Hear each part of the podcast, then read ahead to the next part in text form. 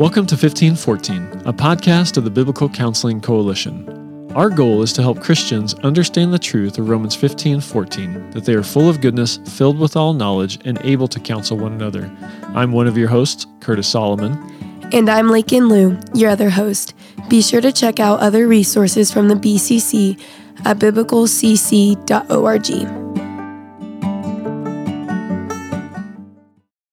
This episode is brought to you in part by the Southern Baptist Theological Seminary. The strongest MDiv just got stronger. Southern Seminary's new MDiv is now simplified, personalized, and incentivized. It's simplified by providing students a foundational core of 21 credit hours in each of these three academic disciplines biblical studies, theological studies, and practical studies. It's personalized through 21 credit hours of electives that students customize around their unique ministry calling to earn graduate certificates.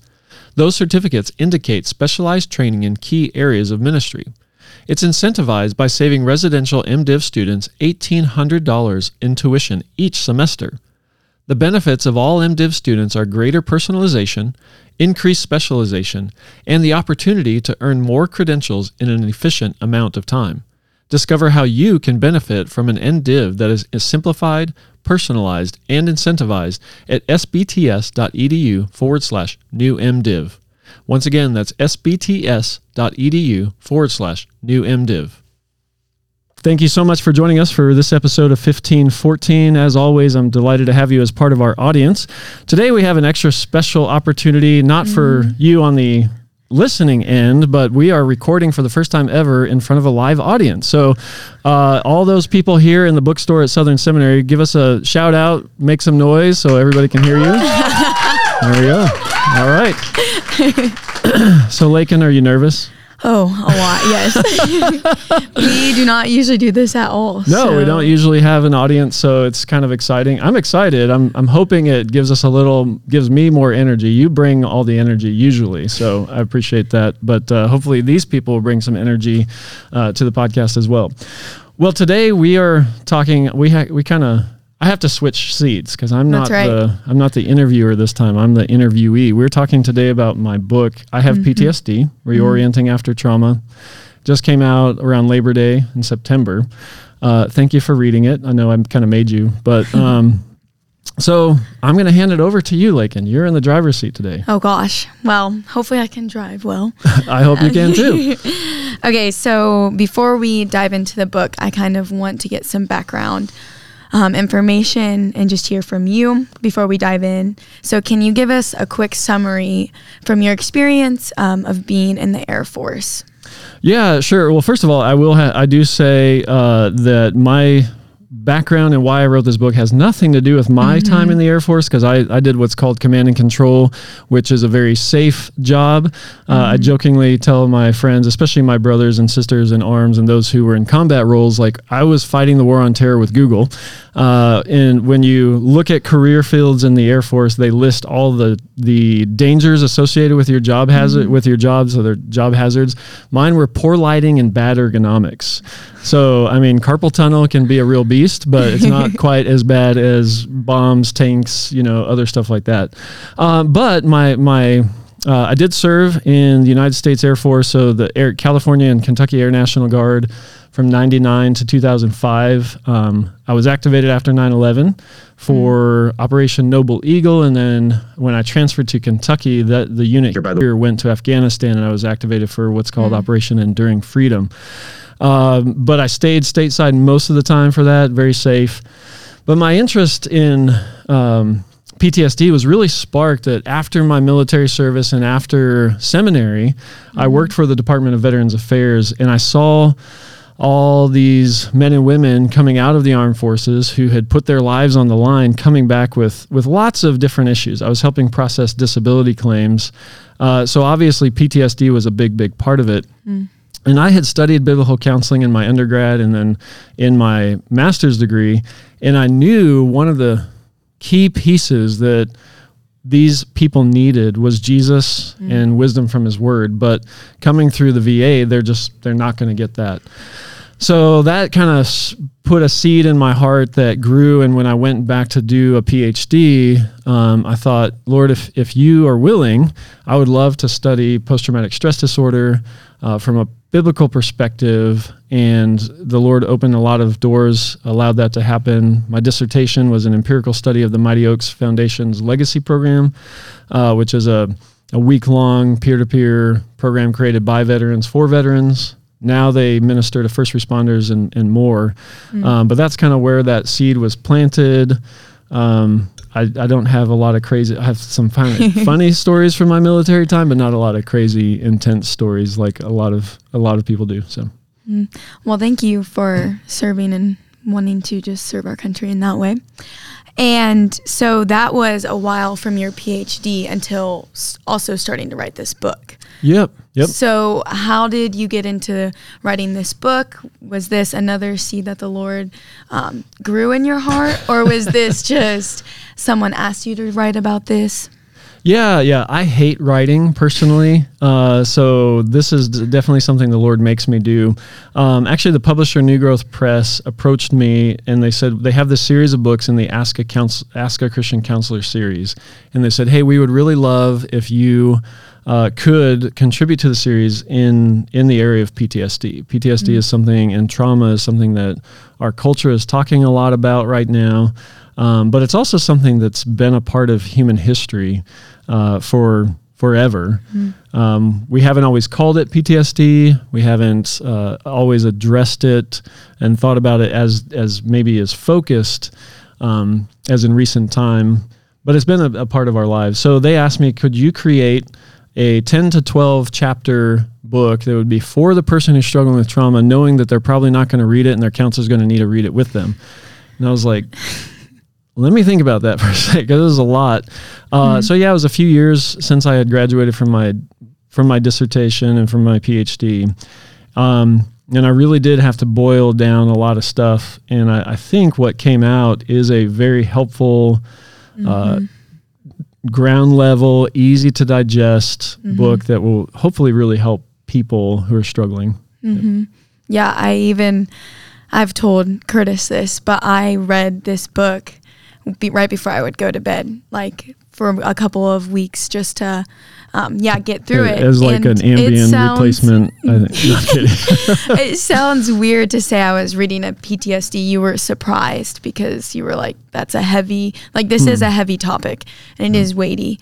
But I think something that really stood out was that the hope that is built into it is just always there and always hmm. evident. Um, and that doesn't neglect that PTSD and PTS is hard. Yeah. Or yeah. that that it can just be easily overcome by thinking about hope, but rather that there's hope in it and during it rather than just hope after you get over PTS. So Yeah, no, and the, and the beauty of it and the reason is is because Christ is there before, mm-hmm. in the hmm. midst of, and after the mm-hmm. experiences that lead to trauma. Um, so if Christ exists, hope exists. Mm. Sometimes we don't tap into it, and I, I really hope that that shone through in the book that this is about Jesus primarily mm. and the hope that he offers to people um, as one who understands weaknesses, understands uh, trauma better than any of us mm. ever would. Um, yeah, so I hope that I'm glad that came through. Mm-hmm. Okay, so now we can get into the book. What right. um, is the thesis of the book, and what are you trying to help portray to the reader or to the counselor? Yeah, I think what I'm trying to help people understand uh, the, the, a number of things um, is that one, I, I do like to, and, and early on in the book, I try to explain that I like to take the D out of PTSD mm-hmm. and talk about it as post traumatic stress. Because the biggest take, one of the biggest takeaways for people is that this is not an a normal or an abnormal response to normal life. Let me say that again. Mm-hmm. This is not an abnormal response to normal life. This is a very common response to extreme suffering. Mm-hmm. So, because some people walk away, first of all, if you get a diagnosis of PTSD, usually you are told this is a lifelong disease or disability you will have. There is no known cure. There's no hope for you to overcome it. And it can be very discouraging, very robbing of hope. And what I want people to understand is we take the D off of that to help them understand you're not a freak. You're not mm-hmm. broken. You're not somehow uh, unhelpable and there's and, and hopeless. There is a lot of hope. And some mm-hmm. of that comes through acknowledging this is a common response to extreme suffering. So that's one thing I want people to see. And then I do, I want them to see that there is hope. They can mm. be changed. Trauma is disorienting. Mm. Uh, it makes people feel lost, confused, like the world is t- turned upside down. And I want them to see that there is a hope and a path towards reorienting mm. their lives around God, his purposes for their lives, his design for their life, and they can get back on track mm. with his help and with the help of some others surrounding them as well. Mm. No, that's great. In one of the first pages, you write While overcoming often involves a long journey, there is hope for healing and growth. Mm. These can be from the hands of the great healer of soul and body, Jesus Christ. And um, I think that totally just shows the thesis and of everything that your book is trying to accomplish. Um, and it goes into detail how that hope is applied and yeah. where you can find that hope. But it also talks about healing. So, what does healing, true healing on this side of heaven, look like? No, that's a that's a great question because I also you don't want to overstate or set people's expectations up. Like if I read this book, all of a sudden I'm never going to have a bad memory. I'm never going to have mm-hmm. a bad dream.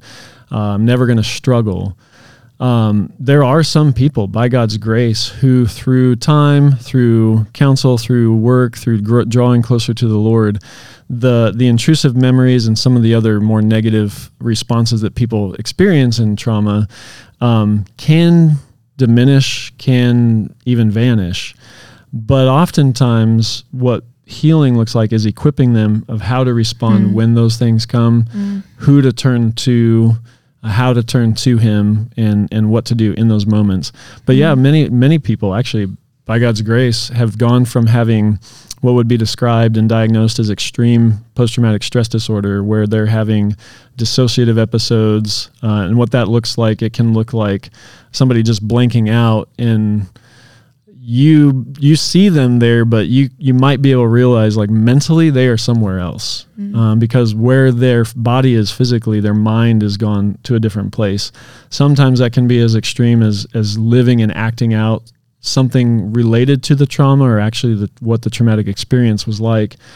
Or um, another extreme dissociative uh, response is passing out. Mm-hmm. So we talk about our threat response system. We often talk about fight or flight, but common actually there are about four common responses in extreme extreme suffering. Fight flight freeze or faint. And that mm. fainting is something that sometimes people do.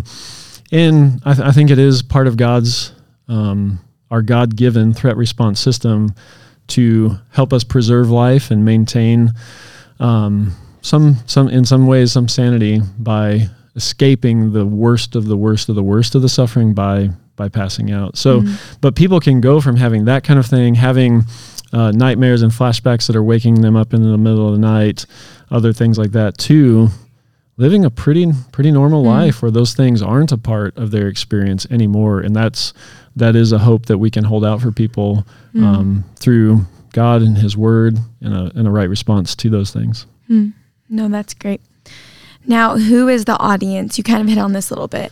Yep the audience of the book. Yeah, the audience it very much is the person who's struggling with trauma. And I know we talked about my military experience, um, and a lot of people think PTSD, military, but I I want to say very very clearly as many times as I possibly can, mm-hmm. trauma is not and PTSD are not military issues. They're not limited to that. They are life issues. Uh, if you go back to the very first family in Scripture, we find trauma right? You find second generation murder of one brother against another. Mm. And scripture doesn't define for us or describe for us, but with our sanctified imagination, just think about what it would have been like for Eve or Adam to be wandering around looking for their boys and find Abel on the ground dead. Mm. They had never experienced human death prior to that point. And then the first time they encounter human death, it's not just natural causes, it's not old age, it's mm. murder. and then to learn that it was their other son who did it. Mm. Again, we aren't told what what that happened, but we can imagine that would have an impact Mm. on their whole person, their soul. Um, and so trauma has been with us from the beginning. And there's so many other places natural disasters, uh, car accidents, assaults, crime, robbery, sudden unexpected deaths, things along those lines. It is not a military issue. Mm. So in the book, I try to use, I use three vignettes of people who are kind of amalgams of different counselees I've had. One who was a a gal who lost a, a close loved one. Um, one who was a guy who was in a car accident, and another guy who was a veteran who was in uh, in combat and experienced combat trauma. So it's written for anybody struggling with any type of PTSD. Um, that's the goal. I do throw in a few extra things for the counselor, for the person who's walking with them, um, because I do realize one, I encourage the person who's struggling, don't do this alone, right? Like you should not try to overcome this struggle on your own. First thing that God says in Genesis that is not good is for us to be alone, and that was pre-fall. How much more do we need community? How much more do we need each other uh, in the aftermath of of severe suffering? So. Now, it's not a military issue, as you just discussed. How should we, as believers, and who we know, even this isn't like believers can have trauma. Yeah, absolutely. You know, we're Mhm. not um, excused from it. And that is a word that sometimes can be lightly thrown around. And how do we help bring it to its like right appropriate word? Yeah, yeah. No, I think that's a that's a challenging topic, and it's something that I would mm-hmm. need to. It's not. I didn't write as much on it in this book, and I would like to write on it more. The reality is, is that trauma. I, I believe is a term that we should reserve for the most extreme suffering and the most extreme responses to that suffering. Because when we start calling everything trauma, that means nothing is trauma. Um, and while we don't necessarily follow suit with the secular mental health world, we we can learn things from them. And they actually, if you look at the diagnosis for post traumatic stress disorder, they limit what they consider potentially traumatic events. So with trauma, you actually have a con- you have to have a combination of two things. You have to have a combination of a certain type of event that is a is severe severe suffering, and then you have to have a type of response to that hmm. event.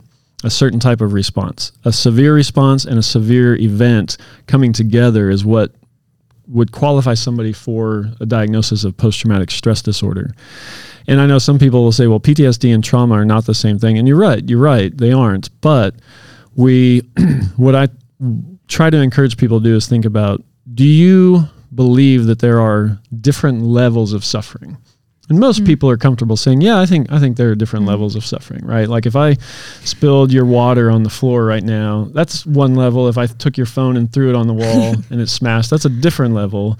If I shoved you on the floor, that's a different level, right? Like, and Yeah. we can escalate.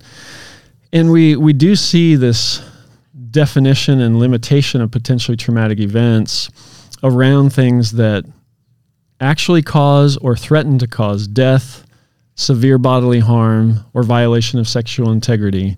Those are actually limiting factors. If you went to a psychologist or psychiatrist and they were going to diagnose you out of the DSM 5, they would ha- you would have to have what they call a criterion A stressor. And it is one of related to something like that, where you observe one of those things happening that happens directly to you, or you learn about it happening to a close loved one um, that if you have a, the types of traumatic responses that I'll mention in a minute, and but you experience those types of responses related to something like a breakup, um, some other kind of difficulty, they would diagnose you with a completely different diagnosis called adjustment disorder, basically saying you uh, haven't learned how to handle normal suffering in mm-hmm. life. Now, back up from that, I want to be very, very, very clear. God cares about all suffering, mm-hmm. and all suffering is significant. Mm-hmm. And I actually think that it's our part of the reason people want to claim the moniker trauma is because we have done a poor job hmm. of helping people grieve and understand the significance of their sufferings. Hmm. And they look around at the world and they see people who are able to talk about their suffering, they're getting care for their suffering, people are grieving with them and mm-hmm. letting them grieve, and they say, I want that. Mm-hmm. And if I can say I have trauma, the culture gives me permission to do those things. But if I don't have trauma, then maybe my church, maybe my friends, maybe my parents, maybe my mm-hmm. family say, suck it up, buttercup. Like your suffering mm-hmm. isn't as bad as so and so's over there, so just deal with it. And that's not God's response. That is not the Bible's response, right? Isaiah 63 9 says that He is afflicted in all of our affliction. And He cares about our, so God cares about our suffering and He wants to care for our suffering. And when we help people understand that, I think that alleviates, in a sense, this pressure to, to have been through trauma. Mm. Um, and so going back to the conversation I would have with somebody, and I don't have this conversation every time somebody uses the term trauma, right? Um, but if I'm in a conversation with somebody, I'm getting to know them, I'm listening to them, I'm building a relationship, and they keep talking about trauma, I might ask them like, "Well, what do you mean by trauma? What's trauma to you?" And then I would talk about these different levels of suffering. And then I would say, well, do you think that people who go through death, loss of life, um, you know, sexual trauma, other stuff like that, that they've been through something maybe worse than the rest of us? And they would say, yeah. Do you think we should love them in a particular way? Yeah. I said, I think one way we can love those people is by reserving that term trauma for them. Uh, and I and I do think I think there are reasons and that where people experience something else. Uh, I think children who are ripped out of their homes and who are placed in something else other than their home experience trauma. Um, and I, I think that's there's a lot more to be said about it, but there is a sense in which death has occurred. Like your understanding of your safety, your livelihood, everything else has been ripped away from you, Yeah. and it, it is experienced almost like a threat of death. Um, and that's why I think they have that. The flip side or the other side is those particular types of suffering. Um, intrusive symptoms like flashbacks, nightmares, things like that that we talked about. And again, you can have a, a nightmare or something like that of of suffering, but it's not of a of a traum- traumatic experience. Like every suffering is going to stick with you. Um, the other, so you have intrusive symptoms, avoidance symptoms. This is where you try to avoid everything associated with the trauma or anything that might remind you of the trauma. Uh, negative alterations in cognition or mood, difficulty thinking, difficulty concentrating, just a negative outlook on life, thinking really bad things about self, others, the world, all those kind of things. And then alterations in arousal and reactivity, people who no longer excited about the things that used to excite them, or they get overexcited about like in an, an exaggerated startle response is part of that where you know they hear a loud bang, dive on the floor, something along those lines and then the symptoms last for over a month. All of those things combining and it interfering with life is what you would need to be diagnosed with PTSD. So I tell I tell people, you know, if if Lakin punches me uh, in the podcast, which she might do here in a minute, and the next time I'm with somebody and they raise their arm and I flinch, that's not a traumatic response. That's a normal human response, learning to to respond to a threat. If I'm beaten and then later on somebody raises their arm and I curl up in the ball on the floor, that's a traumatic response, right? There's a severe level of res- suffering in response to the suffering and a severe suffering that started with it. Those two things, hand in hand, um, are honestly what's required for somebody to get a diagnosis of PTSD. So I talked for a long time. I'm not even sure what question launched me into that. So bring me, reel me back in. no, you're Lakin. good. No, so I'm learning to take away from that is learning how to care for our brothers and sisters Mm, yep. when it's little suffering and when it's much suffering. Yeah. And yeah, helping them get the care that they need when it's little so that when it does come much, helping also how to differentiate that. Yep. So, no, it's good. So, there are a lot of different ways to approach um, just PTSD. Mm-hmm. And so the ways that you decided to approach it were in three parts. And you had part one, you are not alone, part two, dealing with your past, and part three, learning to reorient your past, present, and future. How did you decide these are the three elements that I want to make my book up? Yeah, I mean, I think these are the three elements that are kind of essential in caring for somebody. One is the never fight alone, is helping them understand they can. Uh, isolation leads to death. Community breeds life. Mm. Uh, I stole that from Joni Eareckson Tada, and it's just such a good reality. So that's where I encourage them to build around themselves what I call a transformation team, and I go into more detail in the book of what that includes. But part of it is a Mm. counselor, somebody that you're walking alongside, and whether or not they are a paid counselor or whatever, somebody who loves God, loves His Word, has some competency to care for you well, and then also having three or four people who you can call on at other times. Um, like if you start to have a panic attack or just struggling a little bit and you need somebody to remind you, somebody to help you run through that peace plan, which is something I talk about in the book. You can't do this alone. You have to have other people. The the middle section, what was the middle section?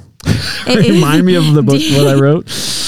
um, dealing with your past. Yeah, dealing with your past. And, and that's going to broadly break down into two categories one of suffering and one of sin. Helping people looking looking backwards. Obviously, the suffering is a significant part of what they've gone through. And as I mentioned in that other question, we have often not taught people how to grieve, how to lament, how to handle Yeah. that in a biblical way. So I try to offer some some biblical guidance on that. And then dealing with sin. Um, oftentimes you when you talk to people and I, I just did this talk at ccf on combat trauma or military related trauma people will assume it's what happened to me or what what uh, was done to me or what I saw happen to my friend that is bothering. But oftentimes it's the questions of guilt and shame that are the most struggle, biggest struggle for people. Uh, and then so helping them sort through what are they actually responsible for and what are they not responsible for and and dealing with survivor's guilt confused guilt false guilt all those things versus what what have you actually is there sin? And if so how do you actually handle that? So dealing with the past and then reorienting towards the future. That's where I'm, I'm trying to give them a path forward what to do. And a, a big part of that is helping them reinterpret so much of life. Um, post-traumatic stress has an interpretive element to it in that you know it, Lakin, if you're killed i'm going to grieve and it's going to bother me a lot but if if my wife is killed it's going to hmm. be more significant. You know if if you go outside today and you watch hopefully this doesn't happen but if you saw a car accident and you saw the aftermath of that car accident if that person was a stranger it's going to affect your soul. It should affect your soul. Hmm. But if that person was a loved one you, the, the stimuli the external stimuli would be exactly the same but because of your relationship to that person you are interpreting the whole experience very differently. Well that that is actually can be helpful to us as well because we can help people go back and reinterpret significant aspects of their past trauma their responses to that trauma their current reality and their future around what God's word would say about those things instead of maybe how they've interpreted up to this mm-hmm. point.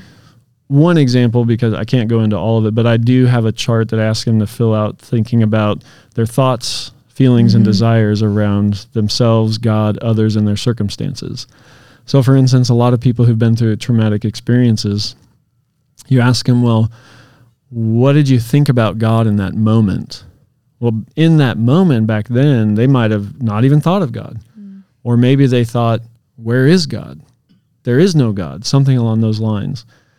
Then I ask them to think about their present. So that's your past past. Like in that moment, what were you thinking? Now there's your present past. Right now, as you're looking back at that past experience, what do you think about God? Hmm. And many people are, you know, especially when they first come in for counseling, are they're frustrated. They're ticked hmm. off. Like, how could God allow this to happen to me? As we work through the process, as we study scripture, as we help them understand God's love, his nature, what he's like, the fact that he cares about them, the fact that he was grieving with them, they can come to a reoriented past where they look back and say, I maybe don't agree with, uh, you know, I'm not, I don't love that God had me go through that, but I do believe He was there. Mm. I do believe He has my best in mind. And, and so that's just one way, one aspect of the Mhm. reinterpretation process. And then putting them on, on the future, most people who come in post trauma, who they're dealing with post traumatic stress, they don't have a bright vision of the future Mm. uh, have a very pessimistic, or maybe they don't see a future at all and they are really struggling with suicidal thinking. I want to help them learn through this process that if they are here, God has a purpose for them. And that God has a purpose for their life in general, broadly speaking. We all have the purpose of glorifying God by being conformed to the image of His Son individually in their life they have a purpose for their life but Mhm. even dialing into their trauma and what they've been through god has a purpose for that and we try to walk help them walk Mhm. through that and see he's got he's got good for you in the future to come even not in spite of this but in and through this Mm. Mm. Yep. Yeah, I want to dive deep um, into part two, dealing with your past, because I feel like that is one of the parts that sometimes, whether it's um, PTSD or we can see it in normal day life, we want to skip from um, us getting help from others and then already skipping to the reoriented part, Hmm. you know, Yeah, and yeah. that's the processing part is part two where you're dealing with your past where you really have to process a lot Yep. it, whether it is you processing learning how to la- lament or learning how to process um, your own thoughts and processing the actual event and then processing it consistently because it may Mm. pop up at different Yep. times Yep. um, so can you just talk a little bit about the importance of processing and the role that it has Yeah, first of all, when when I say processing, I just ha- I just mean helping people think through something Mm. in a biblical way, right? When we say processing, that's that's honestly what we mean. We're like we're thinking through it. Mm-hmm. But we as as Christians and as biblical counselors, we want to people to process it biblically. So help them think through it well. And that that usually involves another person helping us do that Mhm. because oftentimes in our own heads we're not processing things very well. So we have to take it takes time and that's an, I think a big part of what you're getting at too is it's it takes time to process. And then doing it in community and then doing it with with God's word in hand is really helpful. And yeah you just you're going to have to do that because you we all are prone to see to believe things that are not true to feel things that are not accurate for the circumstances and to uh, want things that are not right.